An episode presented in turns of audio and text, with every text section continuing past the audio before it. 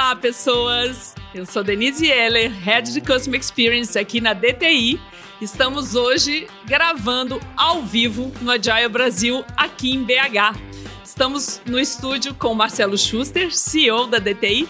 Tudo bem, Schuster? Tudo jóia. E com a nossa querida Cíntia. Tudo bem, Cíntia? Oi, bom dia. Bom, a Cíntia, é um prazer duplo receber a Cíntia aqui. Ela é executiva de Data Science na Unimed e Unimed BH e também ela é uma pessoa que inspira muito as mulheres, as meninas que estão na área de tecnologia. Então, vai ser um papo assim, entrevistando e tietando uma pessoa que é referência para todas as mulheres que estão aí nessa área do design, de UX, de código e de ciência de dados. Bom, Cíntia, começar, você se apresenta e depois a gente vai falar um pouquinho de Unimed. Eu te anunciei certo? Perfeito. É, Inclusive, um de você. muito lisonjeada. Obrigada pelo convite. Muito bom estar aqui com vocês. É interessante a experiência ao vivo e pra em podcast. Hoje é a primeira também. vez para nós todos, então ótimo. É, o nosso é, debut. Em relação a viver tecnologia, eu sou muito feliz na minha profissão, eu amo o que eu faço. É, eu fico assim preocupada de ver poucas mulheres enredando por essa carreira. Acho que nós temos um diferencial enorme por termos mais é, paciência, praticarmos a empatia de uma forma bacana.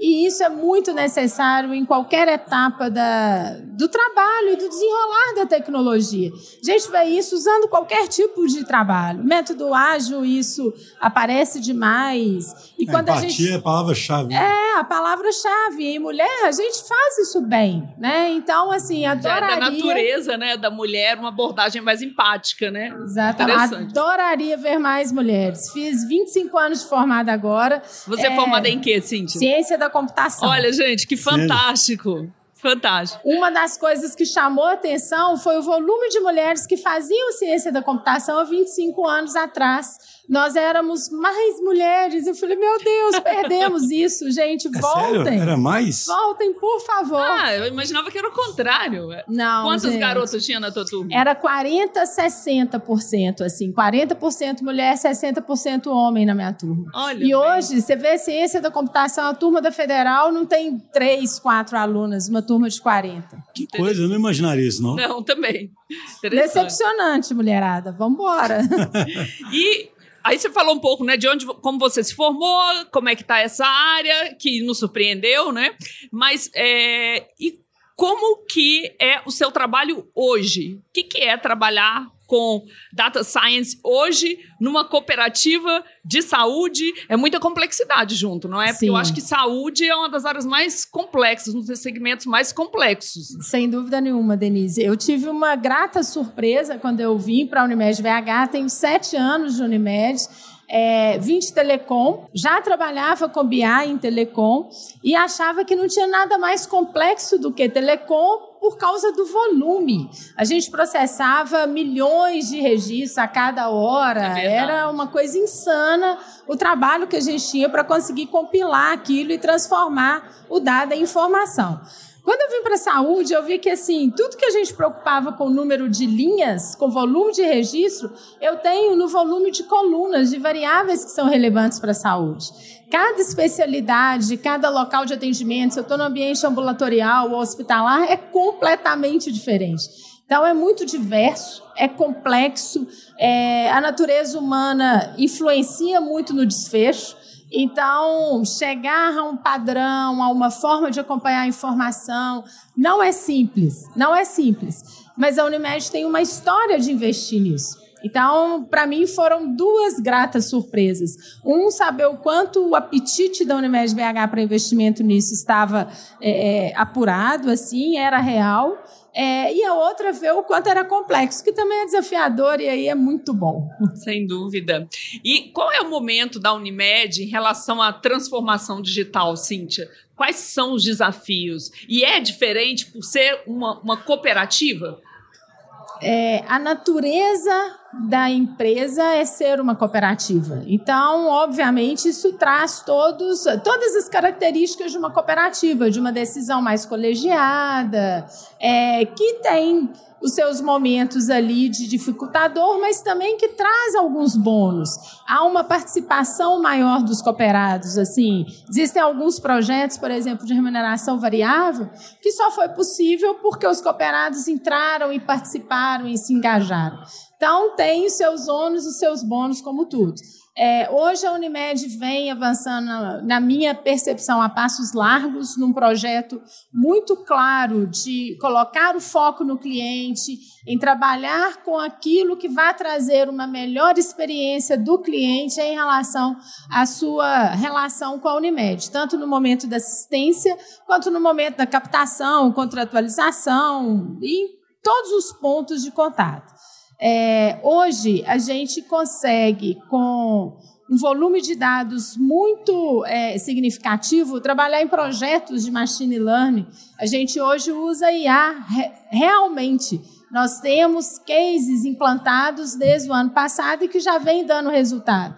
E isso é possível por esse empenho da empresa em trazer primeiro investir em estruturar o dado, que é um passo relevante, né? Sim. É, sem matéria-prima não tem, não tem resultado final bacana. E questão é... de fonte né, de informação, que é uma complexidade de saúde, né? Precisa. A haver. forma que o dado, desde a entrada dele, né? Exato. Às vezes em emergência, a diversidade de sistemas, né? Tudo dificulta, né? Com certeza. Além da diversidade de negócios e de realidades, tem a diversidade tecnológica. A Unimed tem 48 anos. É, gente, eu sempre confundo esse número. É a mesma idade minha por um período do ano. Por enquanto, eu acho que é 48. É, e ao longo desse caminho, é claro que você vai tendo um legado. Então, a gente tem um legado importante. É, e as unidades, por exemplo, de serviços próprios, os hospitais ambulatórios, são mais recentes e também tem tecnologia. Então, é, é uma complexidade. você está liderando uma área de inteligência, não é isso? Também, né? É, a área ela é responsável por toda a parte de estruturação da informação, então as soluções de BI estão também na nossa área. É, a parte de analytics, obviamente, está ali. E a gente tem projetos onde a gente já está usando o IA. Então, é, é, é uma gama, digamos assim, é um portfólio bem abrangente. Então, eu tava, a gente estava conversando um pouquinho antes, né? Tem duas características aí que tem muito a ver com, com agilismo, né? Que é o tema sempre central aqui. Um, a gente fala lá no começo dos episódios, né, Denise, sobre as leis do agilismo. Verdade. Sobre a necessidade delas, né? de, de ser customer-centric, né? Sim. Então, você estava dizendo que o foco hoje é o atendimento ao cliente. É todos os projetos que têm, que vão trazer algum benefício para o cliente, estão sendo priorizados. Ah, e era isso que eu ia te perguntar, porque hoje é um discurso comum, é uma, existe uma consciência de que o negócio tem que ser centrado no cliente. Mas aí você já me deu o que, que isso significa. Significa que tem prioridade todo projeto, toda iniciativa que vai gerar valor para o cliente. Exatamente. É bem claro para vocês, né? É, tem uma fala do Dr. Samuel que, que assim ficou muito emblemática no último encontro com a liderança, que é assim: qualquer coisa que não vá trazer resultado para o cliente é considerado desperdício. Que fantástico. Então, assim, a que gente momento tem... bom, né, de estar. Muito bom, na muito Unimed. bom. É, e assim, a, a, questão da Unimed abraçar os projetos de A e ter apetite para investir, porque não é fácil. Né? Outro tema que a gente estava conversando antes. É um projeto que você não entra com ROI, ah, eu sei que eu vou investir X, o escopo é Y e o resultado é, é Z. Não é assim que acontece. É, é um assim. projeto que ele implica em muita experiência, é ciência mesmo. E é relacionamento, né? Eu gosto daquele, daquela palestra, daquela fala do Simon Sinek, que ele fala: que hora que você descobre que a sua mulher te ama? Não é? Que hora que, que você fala? Foi neste momento. É um investimento, é uma consistência e é uma atenção o tempo erro. todo. E uma hora o seu cliente realmente te vê como um parceiro, como alguém que- em quem confia. Embora eu devo dizer que eu tenho essa percepção que a Unimed tem essa relação bem próxima com seus clientes já, né? Porque, por exemplo, agora é centrado no cliente. Assim, o cliente Unimed é um cliente não sei se eu posso dizer fiel, não sei se essa palavra ainda cabe, ela está meio em desuso, né? Mas existe, é uma marca próxima. É, e aí, pessoal, é sempre bom lembrar que a gente está falando de Belo Horizonte, né? Mas o Brasil inteiro nos ouve, até fora. Então, assim, aqui em BH, a marca Unimed BH é muito presente na nossa cultura. Qual que é o, o share da, da, o, da Unimed a aqui? A Unimed tem 53% de é market share. É muito importante situar isso para é, quem não é da cidade. E o índice de satisfação do cliente é na casa dos 80%. Tá vendo? Então, isso é incrível. É, é Já é incrível, né? Mas também uma coisa que eu percebo na Unimed é que ela é, Unimed BH é referência para as outras Unimeds. Vocês estão sempre recebendo outras, como vocês chamam? Singulares. Outras singulares, né? Então, isso que está acontecendo aqui na Unimed BH, eu, eu poderia dizer que está. É, vocês estão sinalizando para as outras Unimedes ou em outros lugares também está mais desenvolvido essa preocupação, essa, esse centro no cliente? Em outros estados? Eu entendo que isso é uma preocupação do sistema Unimed. Unimed Brasil. Unimed como um sistema no Brasil. Não tem dúvida nenhuma. A Unimed BH tem um pioneirismo histórico, tá no DNA da Unimed ser pioneira, tanto em tecnologias da saúde quanto em tecnologia de forma geral. Né? Tem uma característica muito forte. E, e neste momento, é, eu vejo que a influência da Unimed BH nas outras singulares em relação ao uso de data, é, é, o data-driven que a gente está falando tanto, assim, nós temos um desejo muito grande de ampliar isso dentro da Unimed e isso está contaminando outras singulares. Ah, então, e como bom. é que tem sido essa jornada? Você comentou que é difícil é, os projetos, como são de natureza exploratória, difícil definir o ROI exatamente. Como é que você tem feito para vender esses projetos internamente? Ou o pessoal já está comprado nisso, já sabe que precisa, entendeu? Como é que é o. É, o bom é que a área de negócio comprou a área de negócio, as áreas que atendem, né, que estão mais diretamente ligadas ao cliente, elas têm esse desejo. Então, o meu esforço não é grande. A própria área leva para os órgãos decisórios, para o comitê executivo, para a diretoria, é, a proposta do projeto. Acho que esse é que é o grande diferencial da Unimed. Né? É, há um desejo da área de negócio de ser protagonista neste projeto. Ou seja, ele nasce na área de negócio já. Não é a TI que vem com uma ideia e. A TI, a também, TI vem também, pode. mas junto com. Exatamente. Hoje há um protagonismo enorme da área de negócio em relação aos projetos. Tem algum exemplo que você pode compartilhar bacana com a gente? É, tem um, um, case que a gente vem divulgando que, que pode ser compartilhado, que é em relação à autorização de é, produção médica, que a gente fala internamente. Então, para quem é cliente de um plano de saúde, quando você vai fazer um procedimento que é simples, tipo uma consulta ou um exame de laboratório, é, é patologia clínica é uma autorização automática. O próprio sistema identificou a elegibilidade daquele cliente, daquele prestador, ele já faz essa autorização.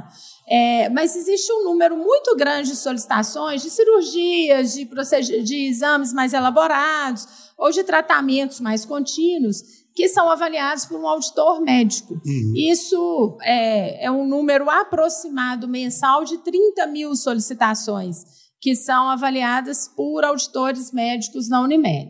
É, em agosto do ano passado, nós implantamos uma solução que ela foi acompanhada por três meses para poder garantir né, segurança, e a partir de outubro ela já entrou em produção e já acontece. Hoje, 40% dessas 30 mil que eram submetidas ao médico auditor, elas já são autorizadas pelo nosso robô autorizador. Que legal. O robô, ele funciona 24 por 7, né? Então, não é um, uma coisa que eu preciso fazer escala e, e a nossa média de tempo entre haver uma solicitação, haver avaliação do robô e o retorno para o cliente é um minuto e meio. O que traz uma percepção Incrível, de né? economia né? de é. tempo para o cliente. Ou seja, esses, vocês usaram o machine learning para aprender como agir nessas autorizações, agora estão substituindo o auditor nesse sentido, deixando o auditor para as coisas mais difíceis. Exatamente. Ou... É, o bônus para o médico auditor foi ficar com uma fila que exige mais dele mesmo, é mais complexo e ele pode se dedicar a essa fila de uma forma mais efetiva. Né? Então, realmente, eu acho que é, há um, um efeito para o cliente muito bacana que é antes você sair daquele solicitante, daquele ambiente onde foi solicitada aquela é, é, é, produção médica, seja no consultório ou no ambiente hospitalar, você já tem essa autorização. E aí é um, é um, exemplo claro, né, onde a tecnologia, né, aí vem para substituir realmente o trabalho repetitivo, previsível. E é legal porque eu, especialista... eu, eu, eu, coincidentemente já trabalhei fazendo ah. autorizador há muitos anos. Ah, é? É cheio de regras bem duras assim, né? Isso. E aí está falando de coisas mais mas menos precisas, mas que ao mesmo tempo são repetitivas e deu para alguém aprender, assim, não, mano? Exato. Olha, 98% quantitativamente, 98% do que é solicitado passa na regra dura, já é autorizado pela regra dura. E o robô só autoriza. Se ele tem uma indicação para negar, ele automaticamente encaminha para o médico auditor. Isso é, é muito entendi. importante é, ele também, nunca nega, seja né, dito. Ele nunca nega ele só marca aquilo que ele entende que tem é que ser aquele futuro do robô ajudando o homem, né? E não substituindo, né? Exatamente. Que é, fica um essa discussão, né? De como é que vai ser o. É, é, a próxima pergunta, né? Você deu um bom exemplo da tecnologia e o ser humano convivendo bem, na verdade, a tecnologia suportando, que é. Né, existe um grande medo, muita especulação em torno disso, do uso da inteligência artificial é, roubando o trabalho do ser humano. Como é que você vê isso nos próximos anos? Que a gente está muito no início disso, né? Mas o que, que, que você espera? Eu espero que o humano possa fazer trabalhos mais humanos uhum. e que o robô possa fazer o que seja repetitivo. E é nessa linha que a gente caminha. É, falar que as profissões vão acabar de ser substituídas por um robô, eu particularmente não, não estou de acordo. Eu entendo que algumas tarefas que nós fazemos, que podem ser automatizadas, mesmo tendo um grau de complexidade é, significativo que eu não consigo resolver com uma regra dura, eu consigo resolver muito bem utilizando inteligência artificial é, e que o humano vai poder ter mais tempo para poder fazer melhor tarefas mais complexas assim que eu espero que seja e assim que eu enxergo o trabalho que a gente está fazendo. Você falou aí da associação, né, do apoio da área de negócios, né, que compraram essa ideia, então facilita todo o seu trabalho. Mas aí quando você fala de deslocar, né, do ser humano se concentrar naquilo que, que não é repetitivo, que não é previsível, preditivo, é, como é que fica a questão do desenvolvimento de novas competências?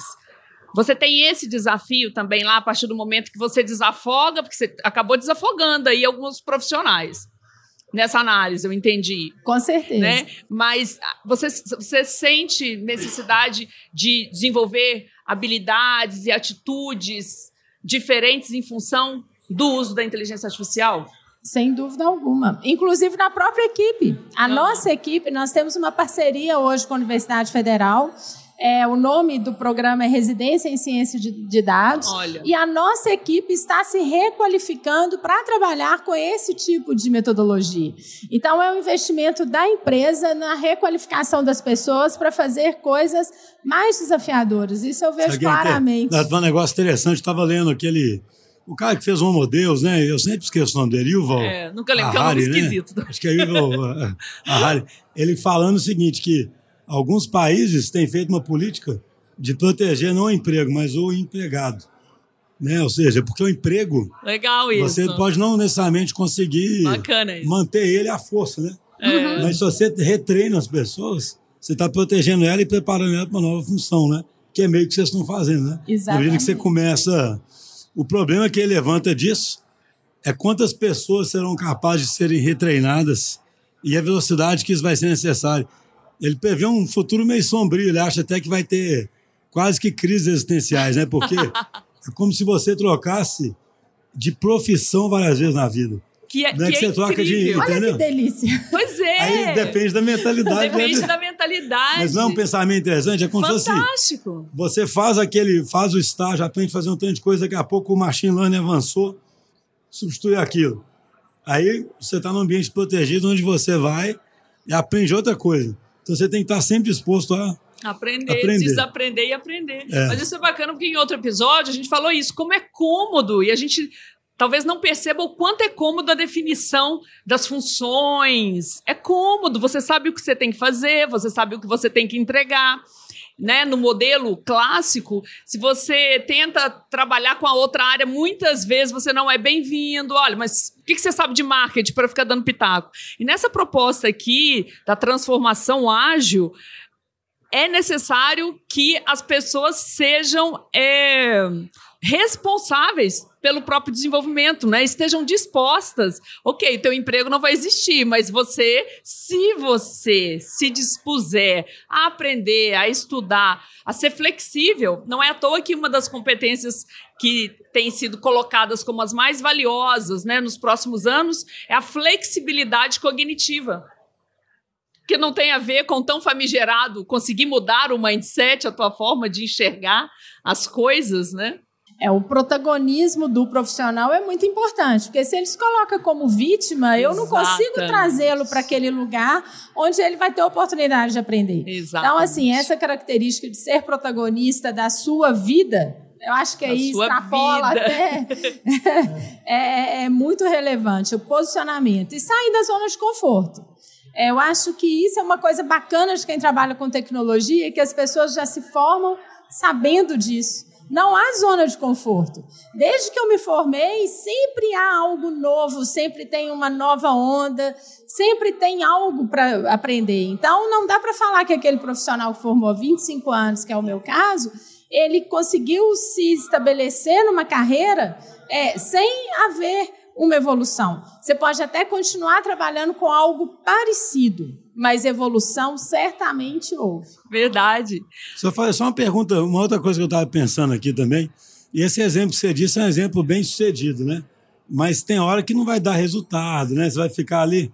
Como é que tem sido lidar com isso? Que é um problema sério em empresas grandes, né? Assim, é um problema sério para qualquer um, né? Na verdade. Mas para empresas grandes que têm uma governança mais estrita, porque tem um lado exploratório, eu até brinco, né? Até de chamar o cara já de cientista, né, de dados, você já está com uma expectativa de que não é uma coisa tão previsível, né? Uma ciência ali que você está é uma coisa exploratória ali, né? É, hoje a gente trabalha com IA junto com um parceiro muito forte. E como que a gente trabalha para mitigar essa questão dos experimentos e os fracassos, que isso natural, naturalmente vai acontecer. É, se eu consigo trabalhar com três ao mesmo tempo, por exemplo, tenho fôlego para trabalhar com três iniciativas ao mesmo tempo, a gente sempre está trabalhando com seis. Porque se uma delas estiver num momento em que eu tenho que reaprender, ou que eu tenho algo que é pré-requisito que ainda não chegou lá, eu sempre tenho coisas andando ao mesmo tempo. Então, isso é uma estratégia que vem dando certo. Mas o apetite para erro vem na disponibilidade de investir sabendo que é uma ciência, que não é algo é, cartesiano. É que vocês vão que tem alguém explorando, né? Um cientista é uma explorando, pesquisa. é uma pesquisa, exatamente. Pesquisa. É a mentalidade de pesquisa, né? É. É a mentalidade de seja, experimento, de você, laboratório. Né? Você né? reduz a ansiedade tentando sempre garantir que algumas frentes estão dando resultado, né? Exatamente. Porque aí, pelo menos, uma frente está mostrando para as outras que vale a pena investir ali, né? Exatamente. Eu, eu, gostei muito quando a gente falou, ah, então esse, esse colaborador vai ter que estar tá sempre se reinventando, estudando, e a Cintia falou assim: olha que delícia! eu queria terminar esse podcast dando um recado aí para vocês, porque eu li um livro recentemente chamado Nine Limes, que é Nove Mentiras, coisas que a gente achou que era verdade era mentira. E lá fala o seguinte: há uma crença de que a gente é mais inovador fora da zona de conforto. E ele fala que é o contrário, que quando a gente está fora da zona de conforto, a nossa mente fica focada na sobrevivência. Então a gente não inventa, a gente só faz aquilo que a gente sabe para poder se virar. Tirou o seu chão, você não vai ficar inventando, você vai tentar fazer o que é menos arriscado. Mas onde que eu acho que isso conecta com o que a gente está dizendo aqui. A pessoa que vai se dar bem, que está se dando bem nesses novos tempos, é justamente a pessoa que está confortável na incerteza, confortável na tal zona de desconforto, porque o que a gente vê de expectativa, de previsões, é que as coisas vão ficar cada vez mais complexas, mais abundância de canais, mais abundância de marcas, mais escolha para os clientes, ou seja, aquele estado do passado, de segurança, onde a gente criava um produto, ele ficava 10, 30 anos no mercado. Hoje, nenhuma marca mais a gente cria, fica 10 anos no mercado, né? No máximo, o nome dura mais tempo. Então, é, é, esse cenário parece que é um cenário que não volta mais cenário do conforto, cenário da previsibilidade, não sei. Né? Mas, independente disso, a gente precisa de mais pessoas que estejam continuamente confortáveis no desconforto. Concorda com isso, Cindy? Porque eu, eu, acho que você é essa pessoa. Nossa! Quando você fala, que ótimo, imagina! Mas eu acho que, assim, é, é uma das características realmente de quem está na carreira de tecnologia, gente. Não dá para poder ficar sentado Não naquela tecnologia nunca, né? eternamente. Né? Então, você sempre está. É, é uma carreira de evolução. Eu acho que aí tem duas coisas, assim: é mente curiosa e vontade de aprender. Amém. Aí o resto vem. Amei. Curiosidade. A gente Não, precisa falar mais sobre curiosidade, só, inclusive. Um comentário, né? A gente lançou agora pequenos episódios que a gente Boa. chama de enzimas. Boa. Que trazem algumas reflexões, né? A última é sobre isso. Chamamos lá de desassossego do agilismo, que é isso. Você, é, você sempre está no desassossego no sentido que não existe cargo definido, função definida, fluxo. plano definido, fluxo definido.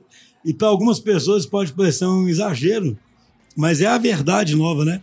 Então, quem já tiver nessa transição está muito mais preparado, né, pro, pro futuro. Fica a dica aí, então, se vocês ainda não estão ouvindo as enzimas da DTI, que são aquelas mensagens, aquelas reflexões mais curtinhas, mas que vão gerar insights para você, para tua carreira, para o teu dia a dia, para tua vida pessoal.